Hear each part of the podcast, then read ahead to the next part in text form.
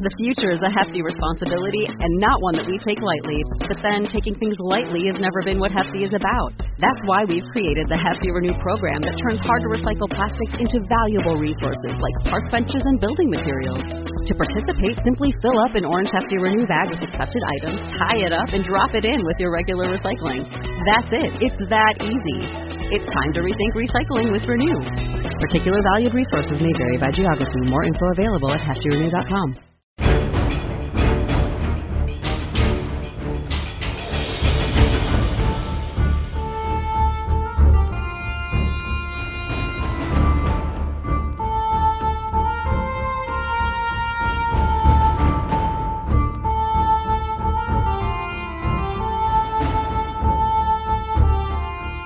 Hello and welcome, heroes, to the Crit Academy. I am your host, Justin. And I'm your host, Ryan. This podcast was created to provide you, our heroes, with new and reusable material for both players and DMs. We hope to inspire you with creative content that you can bring with you on your next adventure. Today's podcast is brought to you by Audible.com. Get a free audiobook download and 30-day free trial at www.audibletrial.com slash critacademy. They have over 180,000 different titles for you to choose from for your iPhone, Android, Kindle, and MP3 player. Visit audibletrial.com slash critacademy for your free book today. We would like to take a moment to thank our fellowship member Goblinstone. Thanks to them, all of Crit Nation has a chance to win a wonderful prize each and every week. Each episode, we will be drawing one lucky subscriber's name, and they're going to win the five-star rated adventure Banquet of the Damned. Goblinstone is a community project for D&D fans based out of the UK. They aim to be a place where you can team up with professionals to turn your ideas into high-quality products and give every fan a chance to be published. Be sure to head on over to goblinstone.com or you can check out our fellowship link at our website at www.critacademy.com. Today's winner for the Banquet of the Damned is April Golston.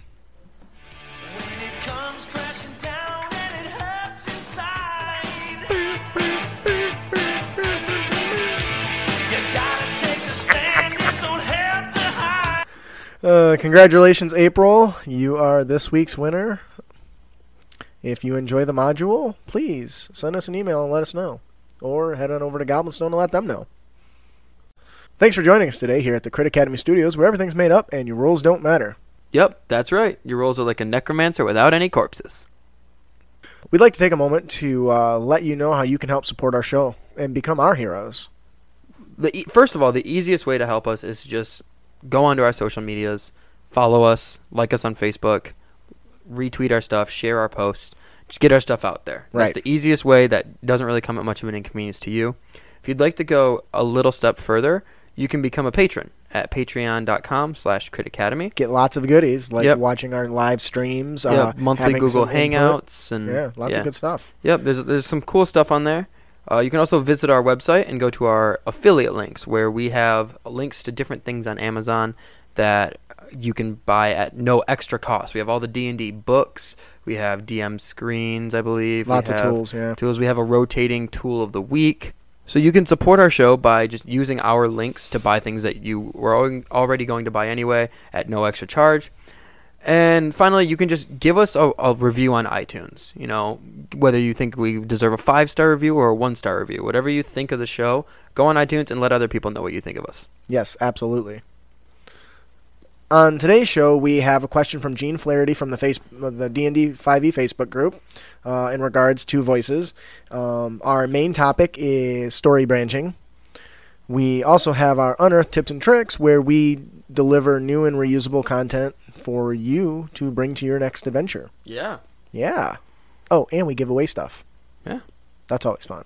Yes. We already gave away one thing for you. Yeah. Yeah, because that's how we roll. We're badass motherfuckers. Before all that, though, let's talk about a little bit what's going on in the realm.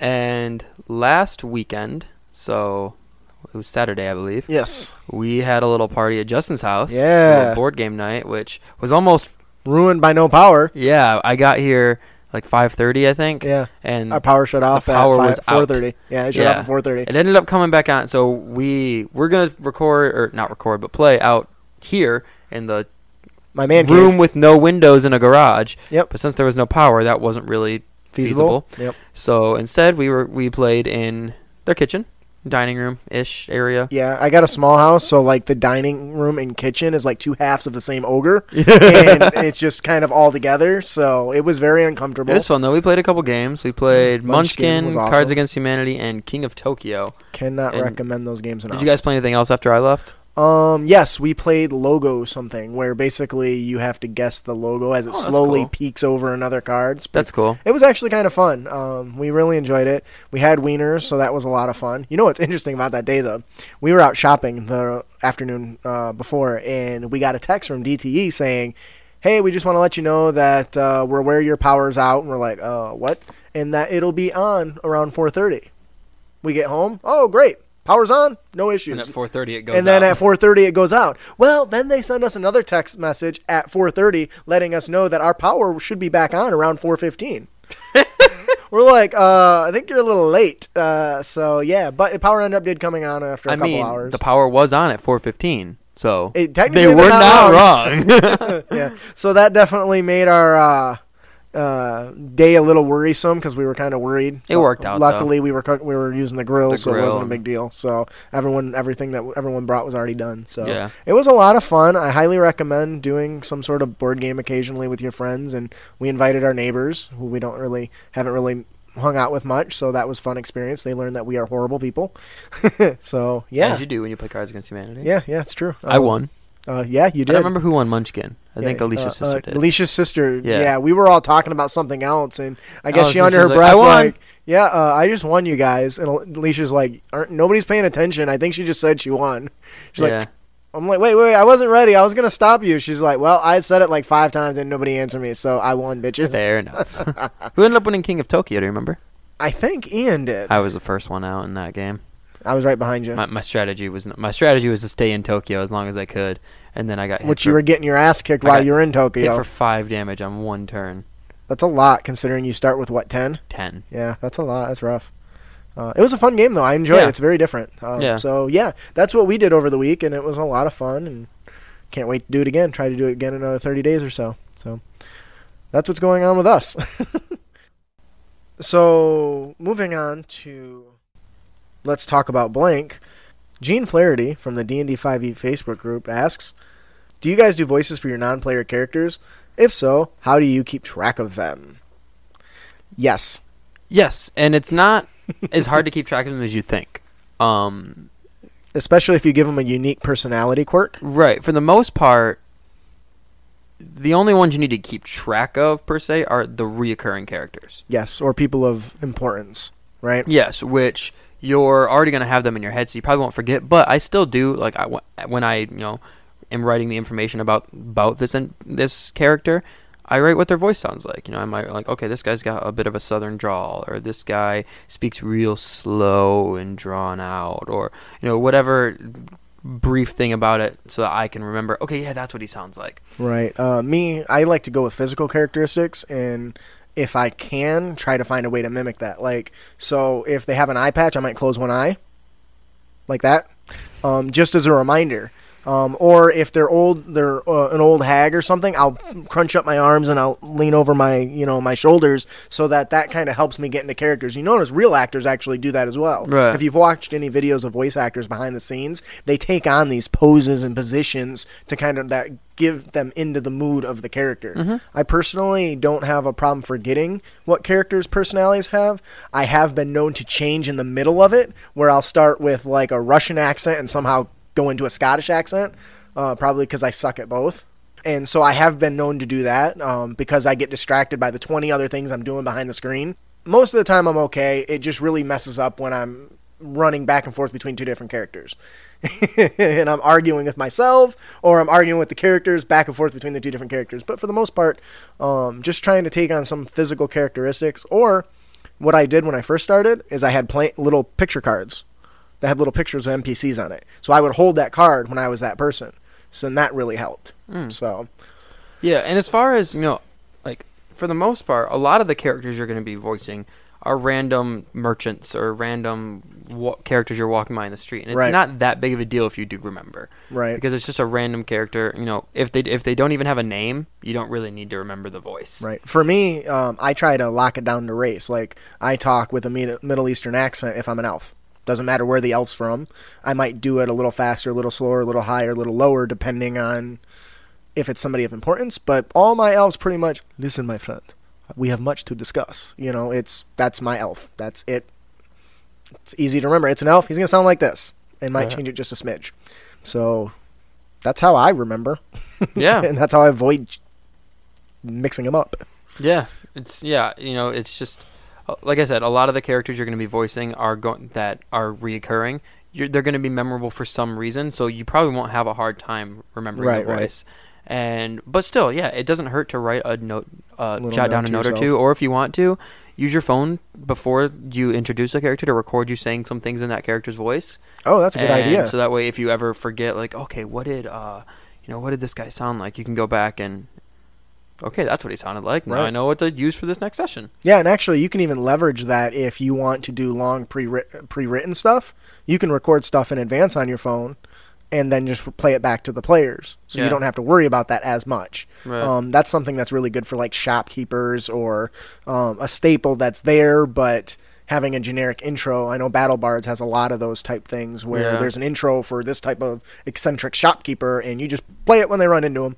Right. And it's the same clinging open the door and them inter- talking to him. So. I hope that satisfies you and answers your question. Well, if anybody can satisfy him, it's us. Oh God. Uh, thanks for your question. We appreciate it. Yep. Moving on to our main topic. Story branching. Yes, we've kind of touched on this a little bit. I thought it desi- needed its own episode. Um, one thing that constantly happens is when the DM is calling for a check, you're using that to determine uh, an action that affects the story in some way. What often happens, and I'm not saying this is right, I personally don't like it, is when, okay, all the players sneak up to the end of a corridor and there's a locked door and the rogue picks the lock and he fails so they just give him a dozen tries until he gets it well that's really what's the point of having him roll if you're just going to let him keep rolling until he gets it Right. same thing with kicking down a door somebody might not get it the first time oh i'm going to try oh i'm going to try oh i'm going to try or i'm just going to keep trying over and over you know i don't think that should be if the barbar- giant barbarian busts in and try- can't kick the door down in his first try then why would the other players even bother Right. it's likely if the big eight foot Goliath can't do it, it probably can't be kicked down. Right. At least not by them. Right. And so what happens is you're not creating a branch based on choice. Yeah. You're creating. their consequences aren't having actions. I think you said that Their wrong. actions aren't having consequences. I should say. yeah, and it, there really should be. If the big giant barbarian, or if the little rogue can't pick the lock, and then the barbarian busts down the door, that's a result of the consequence. He Right. failed to pick the lock. Either a he's incapable, or b um, it, something went wrong. The lock jammed, got broke, something like that, and then the barbarian kicks the door in. Well, if they both can't do it, then that's an impassable door for now, Yeah. unless they can come up with another reason why they'd be able to get around it. Right. So, which kind of leads into you know our our topic. You know, the success of a check lets the PCs uh, a successful check lets the PCs pass the test and gain some sort of benefit. You know, um, often releasing any tensions that have been drawn to it. In this case, maybe they're trying to escape from uh, a pursuer and can't get through the door. It's going to be a problem. But it's important that that check affects some branching in some way. Okay, if they can't pick the lock, what's next? You as a DM, if the DM, if you're the DM, you should have okay. Let's say they can't knock down this door, or they roll really poopy and they can't pick this lock. What other options do they have? Right. You know, you you should kind of have some of that stuff planned out. If you know when they fail that check, or if they flee and fail the encounter, what are going to be the negative consequences? Yeah, you know, so they should really increase the tension of the situation in some way because you know now they've they've just encountered an obstacle that they can't get around. So Right. that's going that's going to kind of put your players on edge, and now they're they're trying to figure out what else can we do? What else do we do? This is what we always do. We always either you know either we always you know sneak in and pick the lock. We don't want to have to bust it down and let everyone know we're here, or we always bust down the door. How else do we get in? Yeah, you, regardless of what the the check is a success or fail, there should be other options to push the story for, forward. Right. Not just keep well, let's ask for a check again. Oh, let's check again. Let's check again because that means it doesn't really matter what they roll. You're just saying roll until I let you pass. That's not fun, and there's no con- consequences for failure. I've had a player pick a lock and roll so poorly that the trap snapped on him and he lost a finger. Right. That was the failure. It didn't affect him mechanically, but when they went to go reattach it and it got put on backwards, that became a staple of that character. yeah. Is that he's drawing his bow with his backwards finger, you know? Yeah. So there was a consequence for that action. Did it affect the story? Not really. What happened is they still got through the door, but they just set off the trap. Right. You know? So make sure that um, the checks represents the epis- uh, the PC's ability to deal with a particular issue and make sure there's a consequence. Maybe something breaks, maybe it's damaged, maybe they're just not good enough to pick that lock. Right. Yeah, and you can always use it. You, maybe not even. You, you don't even have to use it as you're not good enough. You have. To, you can say, it looks like someone else has already tried to pick this lock and Done messed up and up. damaged the lock. Yeah. Or if they're trying to kick in the door, it, it feels like this door might be reinforced by something, something like that. And maybe that wasn't part of your plan, but now you can just add some kind of reinforcement behind that door. Or Yeah. now all of a sudden someone tried to pick the lock before. You know, you those are the kind of things you can just make up on the spot, Right. And it doesn't really negatively affect the story. So a branch, when you do this though, and you you create a branch that just kind of runs into a dead end and doesn't actually progress the story at all, you can really frustrate and annoy your players sometimes because they feel like they're just but but running into a wall and not not getting anywhere, which is actually the case. Yeah, if Um, players are unable to overcome the roadblock, there should always be another branch for them to take. Yeah. And your players should know that. Okay, the rogue failed to get through this door, the barbarian failed to get through this door. Maybe there's another maybe door. There's another door somewhere, you know? And and if you haven't planned for that, shame on you. But there's no reason why you can't say, "Oh, there's a corridor here and there's another way around." Yeah. Uh, maybe you put a trap at the end of it, you know? You know, and you know, sometimes a we keep using the example of a door. If they're just breaking into some random house in the middle of the city, don't even. I would I would recommend not even making the barbarian make a check to kick in the door, because it's a random tiny piece of wood. He's not gonna have a hard Right. time kicking that down, and you. And if he rolls a one, you know, have him trip and fall and like smack his head on the stair or something. um, but then when he falls, he rolls into the door and knocks it over. And Right, right. right. Because there are some there are some things that generally don't even require a check. You know, if the rogue is just trying to like slip a knot that you know he's done a million times, he probably doesn't need to make the check to try to do it. You maybe you make him make the check just for appearance's sake, but really in your head he's already succeeded. Right. Same with and, and same goes with a barbarian trying to break down a flimsy little screen door. Right. And you and you know, and that kind of gets back to there that kind of is one of the big things about it. Not everything requires a check. That's why it's important that when you do call for a check that there is a really strong um, branch point because of it. Right. You know, you mentioned the kicking down the measly little house door. Yeah. Probably not going to require a check. Slipping out of a knot, not going to be require a check. Crossing a chasm on a tightrope, Gonna definitely require a check. require a check. And you need to let them know through your vivid descriptions what is the danger of failure. Are you just going to let them plummet without a save? Or are I mean that's pretty harsh. I wouldn't do that. But if they roll pretty poopy, they get a saving throw to catch the rope or something. Right. But that's a real dangerous situation. You know, we can think about all the monsters that they fight all the time, but to be outdone by a chasm crossing a rope is pretty pretty damning. And they'll think twice about ignoring you know safety precautions tying each other off to, with ropes. You know i've done that. I've lost a character falling off a cliff. You know what i wish i would have did? Tied a goddamn yourself rope off to somebody else specifically the big giant fighter guy. And what it'll do is having strong branches that impact those decisions Yeah. will make them think clearer about things they want to do and how they want to progress you know a golden statue on the other side of the room that's full of tripwires to, you know, tempt them. Let them see that danger. They can see, okay, there's a golden statue over there. Eh, There's a lot of tripwires. Something's probably dangerous. Are they just going to steamroll into it? Right. Maybe that works. Yeah. Maybe give them a choice. Give them a give them a check to see if they're faster than the traps. yeah. You know, make that tra- make that check count. Okay, well, if he runs right through these, he's going to trigger all the traps.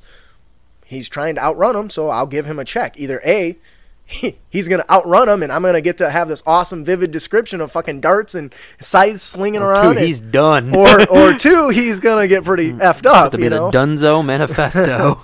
and that shows that that decision that he made really had an impact. That check was super important, um, and that's really what we're trying to stress. You know, when you have uh, the your check should be a branch in the story and should affect the story in a big way. Yeah. At least that's what I believe. Yeah.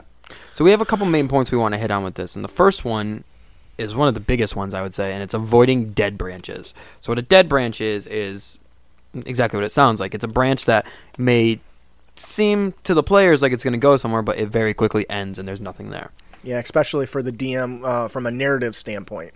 Yeah, it, it happens the most when players run into an unopenable door or some kind of problem that the, an uncrossable chasm, something that they can't overcome with their current group.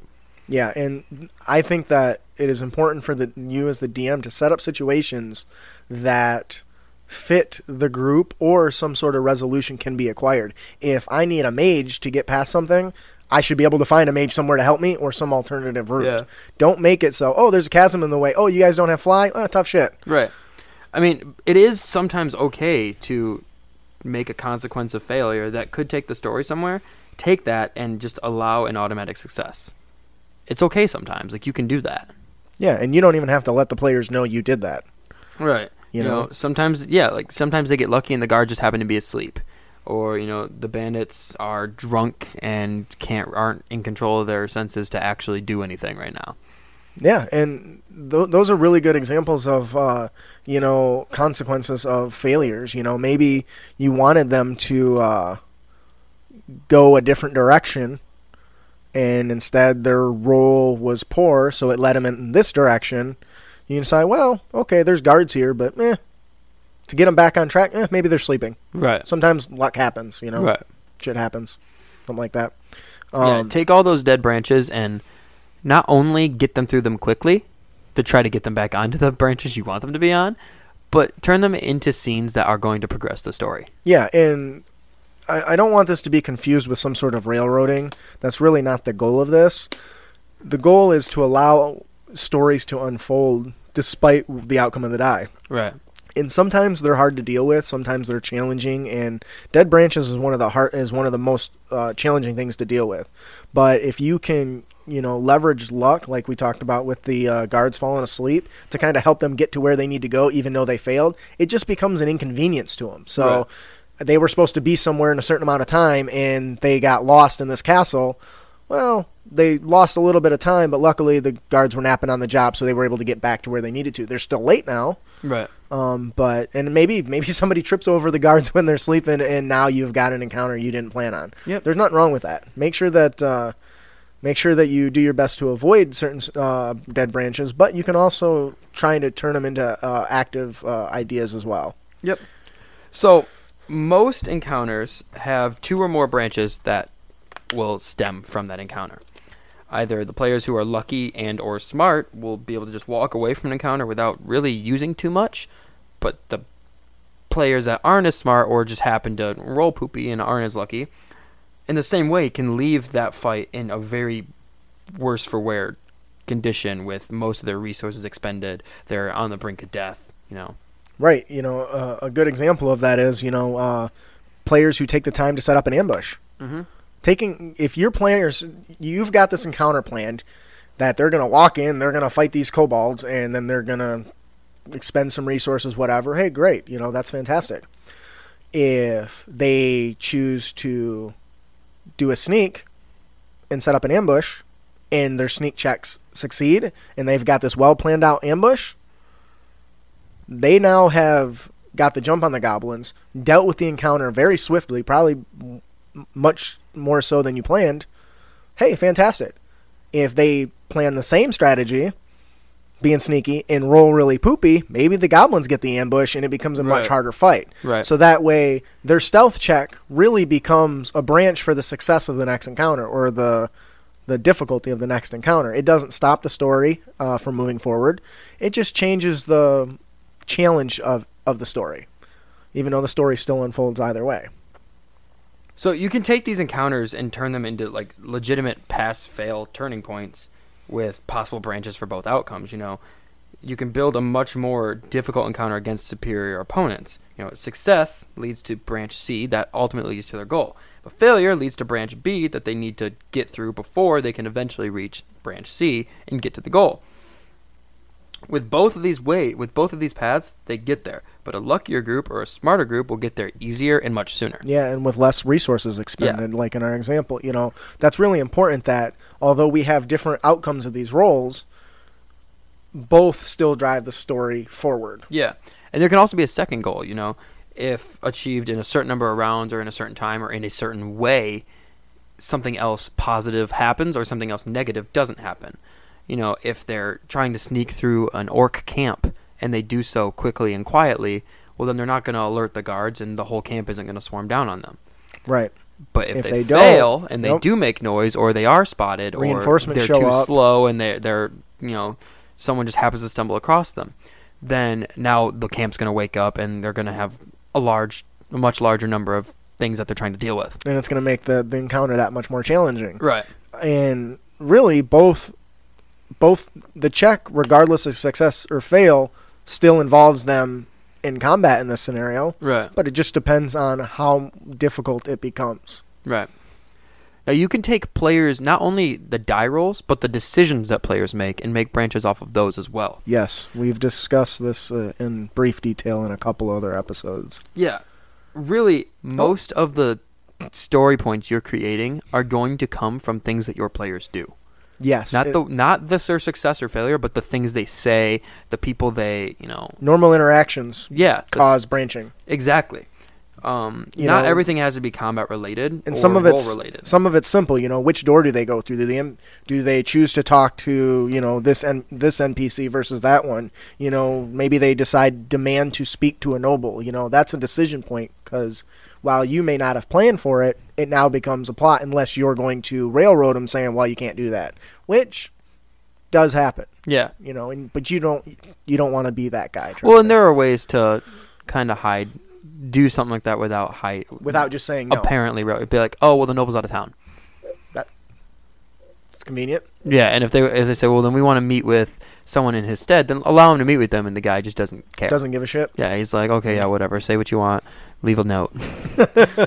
If you're of any importance, we'll get back to you Yeah, immediately. exactly. You know, you know, often a, a DM who prefers uh, to have completely flushed out stories and encounters will often try to nullify a player's choices uh, and encourage them to return to their script. Yeah, and what we always talk about and we always say is you want to be able to qu- think quick on your feet. You want to be able to improvise, and that's the kind of DM that. If if you are that kind of DM, you're going to create those more memorable and more lasting memories. That was a, that was repetitive. Terrible way. You're going to create those more memorable and exciting uh, encounters and adventures for your players, and you're going to have more fun and memorable sessions. Well, yeah, because you know when players' decisions change the outcome and direction of the story, they feel like they're they a part feel of like the they're a part of it. Yeah. Nobody. I mean, I love roller coasters, but I don't play D and D to sit on a roller coaster and be Mhm. taken for a ride. I want to interact with it. I want to. I want to know that. If I choose not to rescue that village that's being raided and burned, It's going it's to be going to raided burn. and burned. it's going. That's what's going to happen, and that's the way it should be. My Yeah. decision should directly impact the game. Yeah, your players are going to want to have freedom and influence on the game, and because that, that's really what this game is all about. Right. And as players, you want to make sure that you try to make these types of decisions. You Yeah. know, try to think outside of the normal rails that you're riding on. You know, okay, he's telling me we got a quest to go uh, to this cave and defeat this troll. Well, instead of just going there, is there anybody I can talk into town to learn about how be- to kill a troll? Yeah, You know, going prepared as a player, you know, making that decision.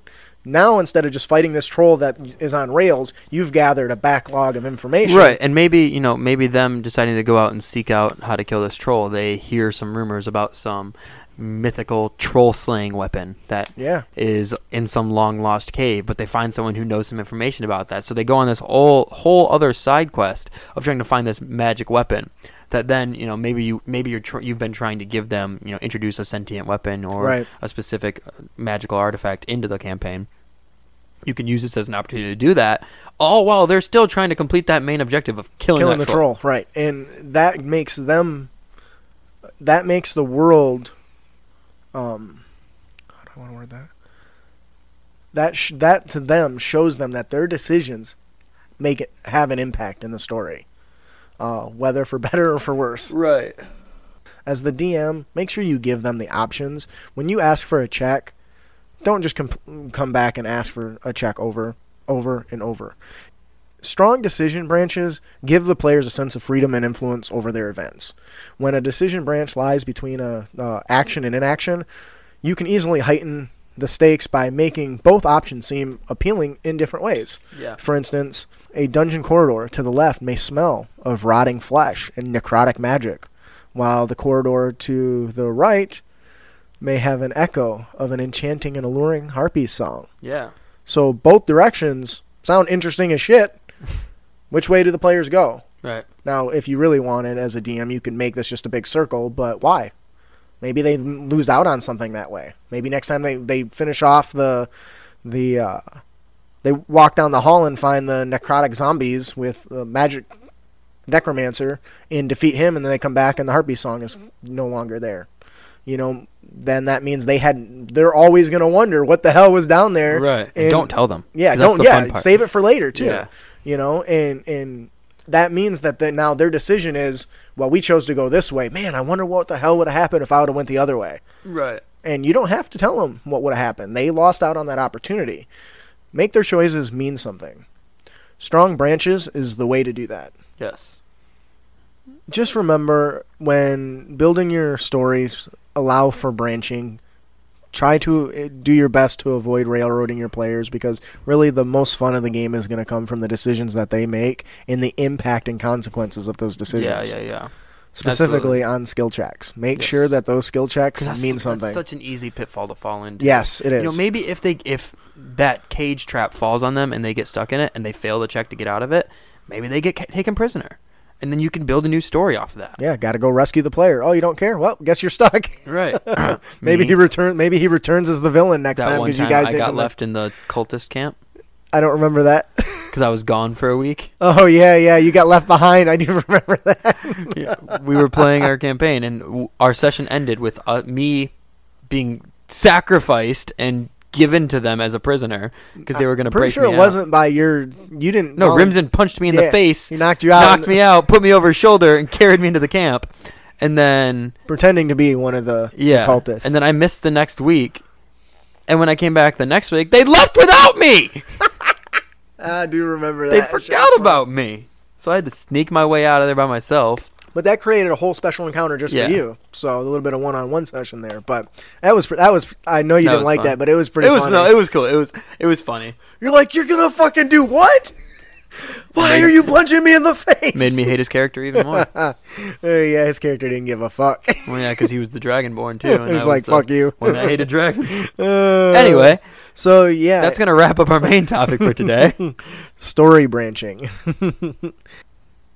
Thanks to another of our fellowship members, Loresmyth, all of Crit Nation has another wonderful chance to win a prize each and every week. Each episode, we will draw another lucky subscriber's name, and they will win the best-selling adventure, The Claws of Madness. Loresmyth is a small indie team of creative artists who remember exploring the realms together with friends, finding incredible places, and meeting some colorful characters along the way. They set out to deliver an experience that sparks those lasting impressions that pushed them to create their very first standalone adventure, The Claws of Madness. This best selling adventure is one you're not going to want to miss. This week's Loresmyth winner is. M. Hanley 04.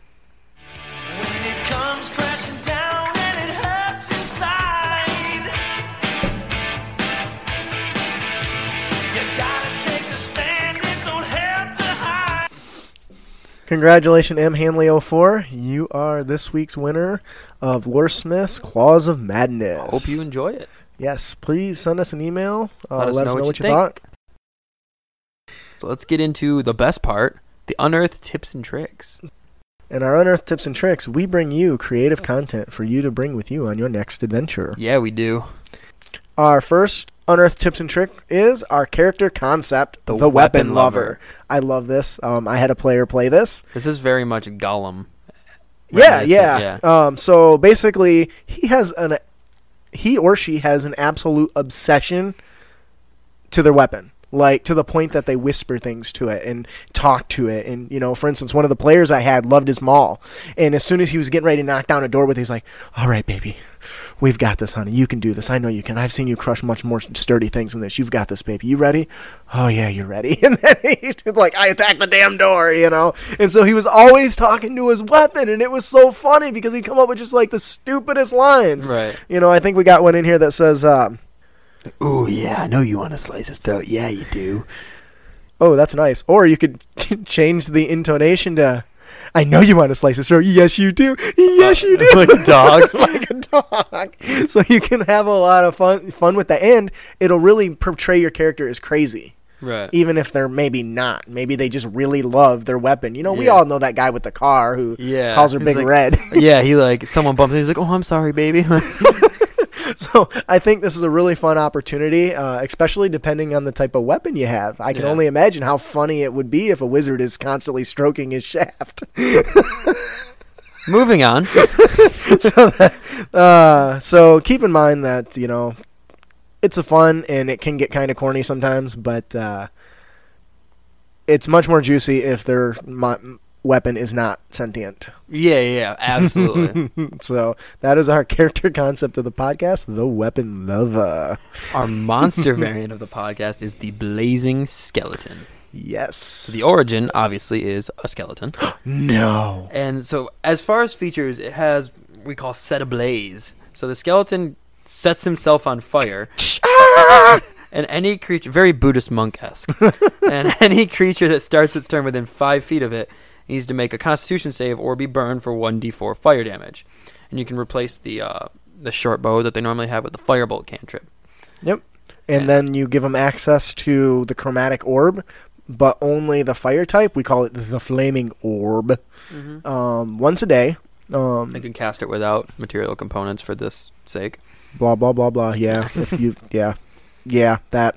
Um, the idea is that it's a skeleton fire mage. I mean, Yeah, a low low level skeleton fire mage, and giving it uh, an aura effect to damage people constantly around it can make a pretty interesting combat, especially if you forget for, forgo its magic and just have it grapple and hold on to somebody Yeah. and drag them around and they're just being burned alive.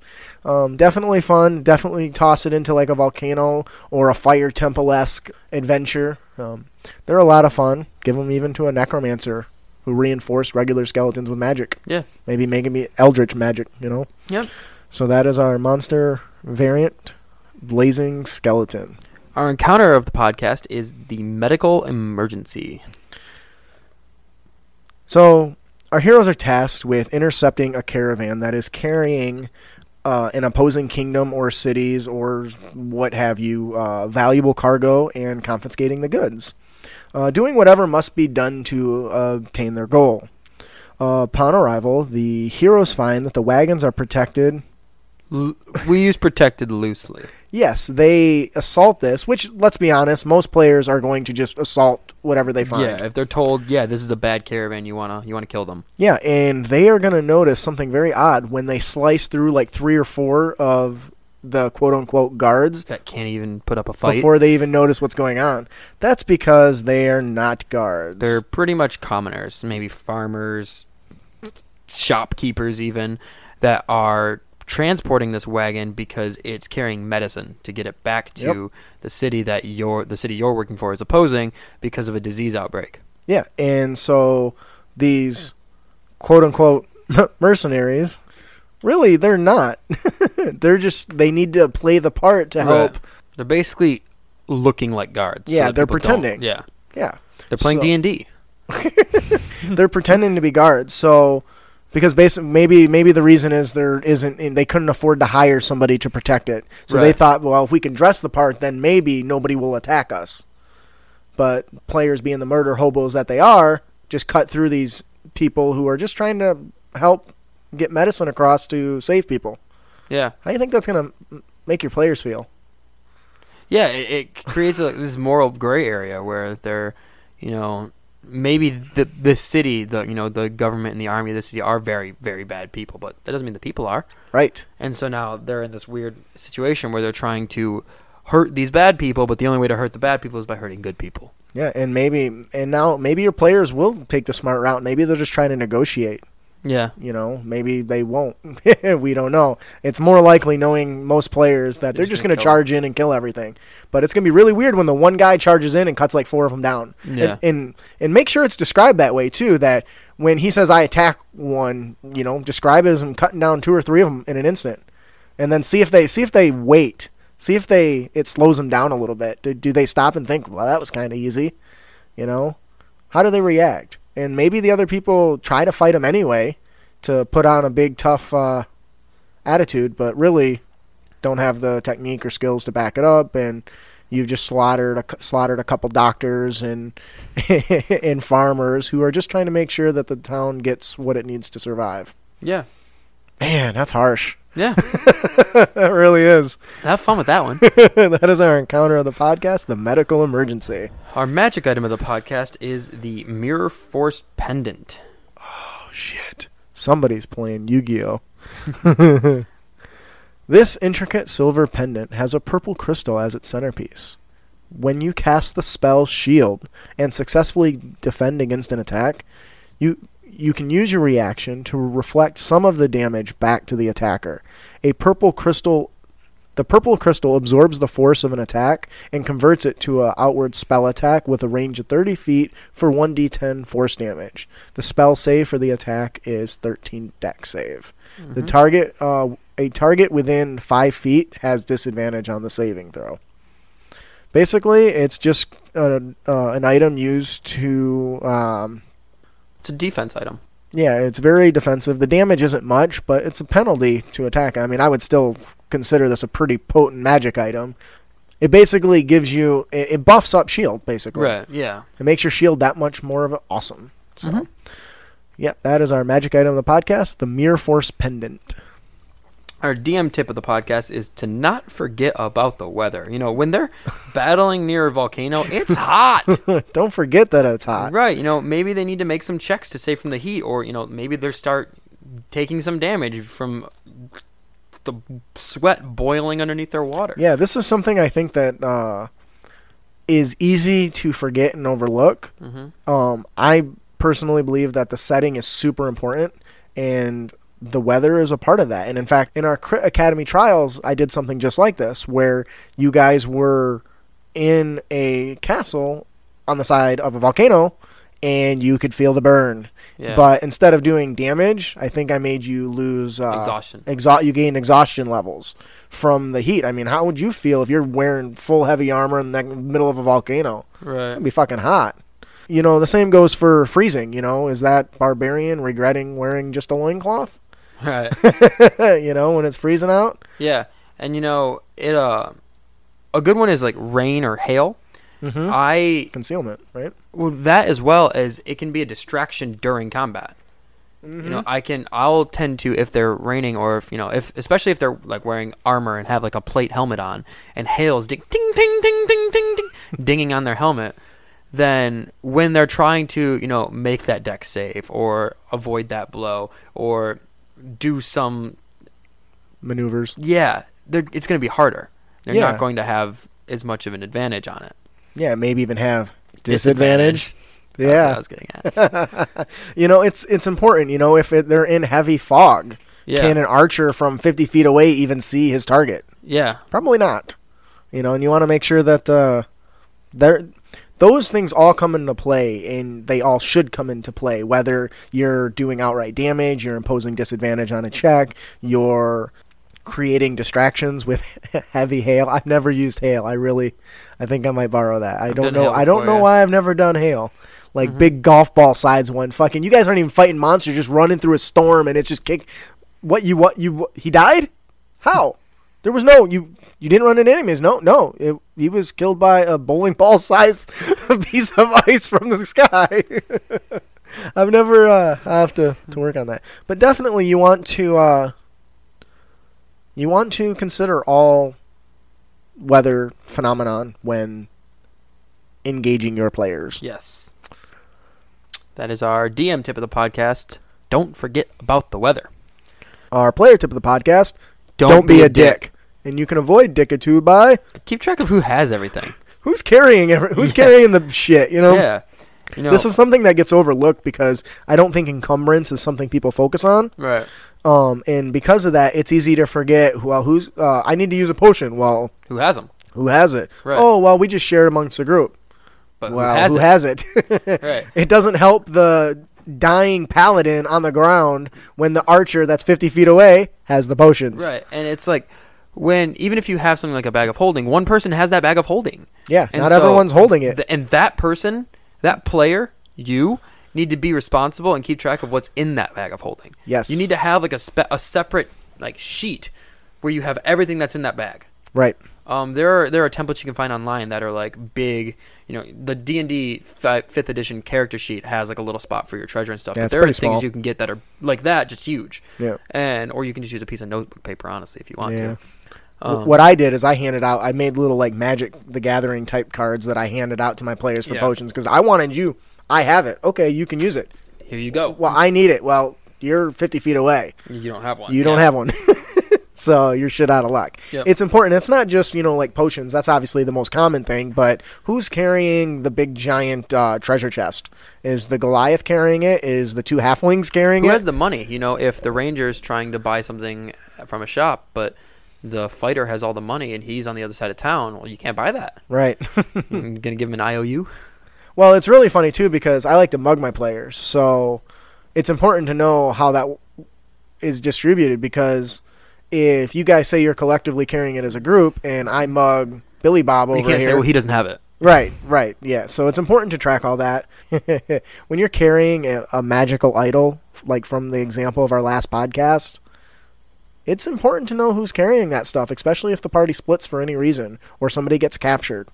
You know, especially when you've got quest related items. Yeah. So that is our player tip of the podcast. Don't be a dick. And you can avoid dickitude by Keep track of who's carrying everything. Yes, please do. That is our show for today. we Yes, hope it is. we hope you enjoyed it. Um, I know I certainly did. Please join us on our next episode where we hear feedback from you, our heroes. We will be discussing the Unearthed Arcana feats for skills. Yes. I'm super stoked about this because I think this is something that's been needed. yeah. Obviously, if you haven't figured it out now, we love to focus on non-combat stuff a lot of the times, and that's something that's lacking in the feat department, I think. Mhm. So this will be a good way to get our feet wet.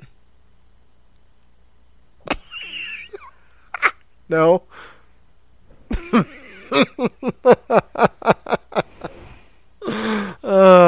I hate so much about the things that you choose to be. why? That's such a good pun. All right, so that is our show for today. If you, if you have any feedback, any ideas for our honor tips and tricks, topics you'd like us to discuss, or any questions, please send them to us. You can email us at critacademy at gmail.com, or you can find us at Twitter and Facebook at Crit Academy. We hope you've enjoyed your experience here at the Crit Academy. If you did, you can help others find our show by leaving a hopefully five star review on iTunes. Also, be sure to give us a like and a share, and be sure to subscribe to our show at critacademy.com so we can help you on your future adventures, as well as put your name into the drawing for to win cool prizes every week. You will also find links to our fellowship members there as well. Yes, you will. I am your host, Justin. And I'm your host, Ryan. Thanks for listening. Keep your blades sharp and spells prepared, heroes.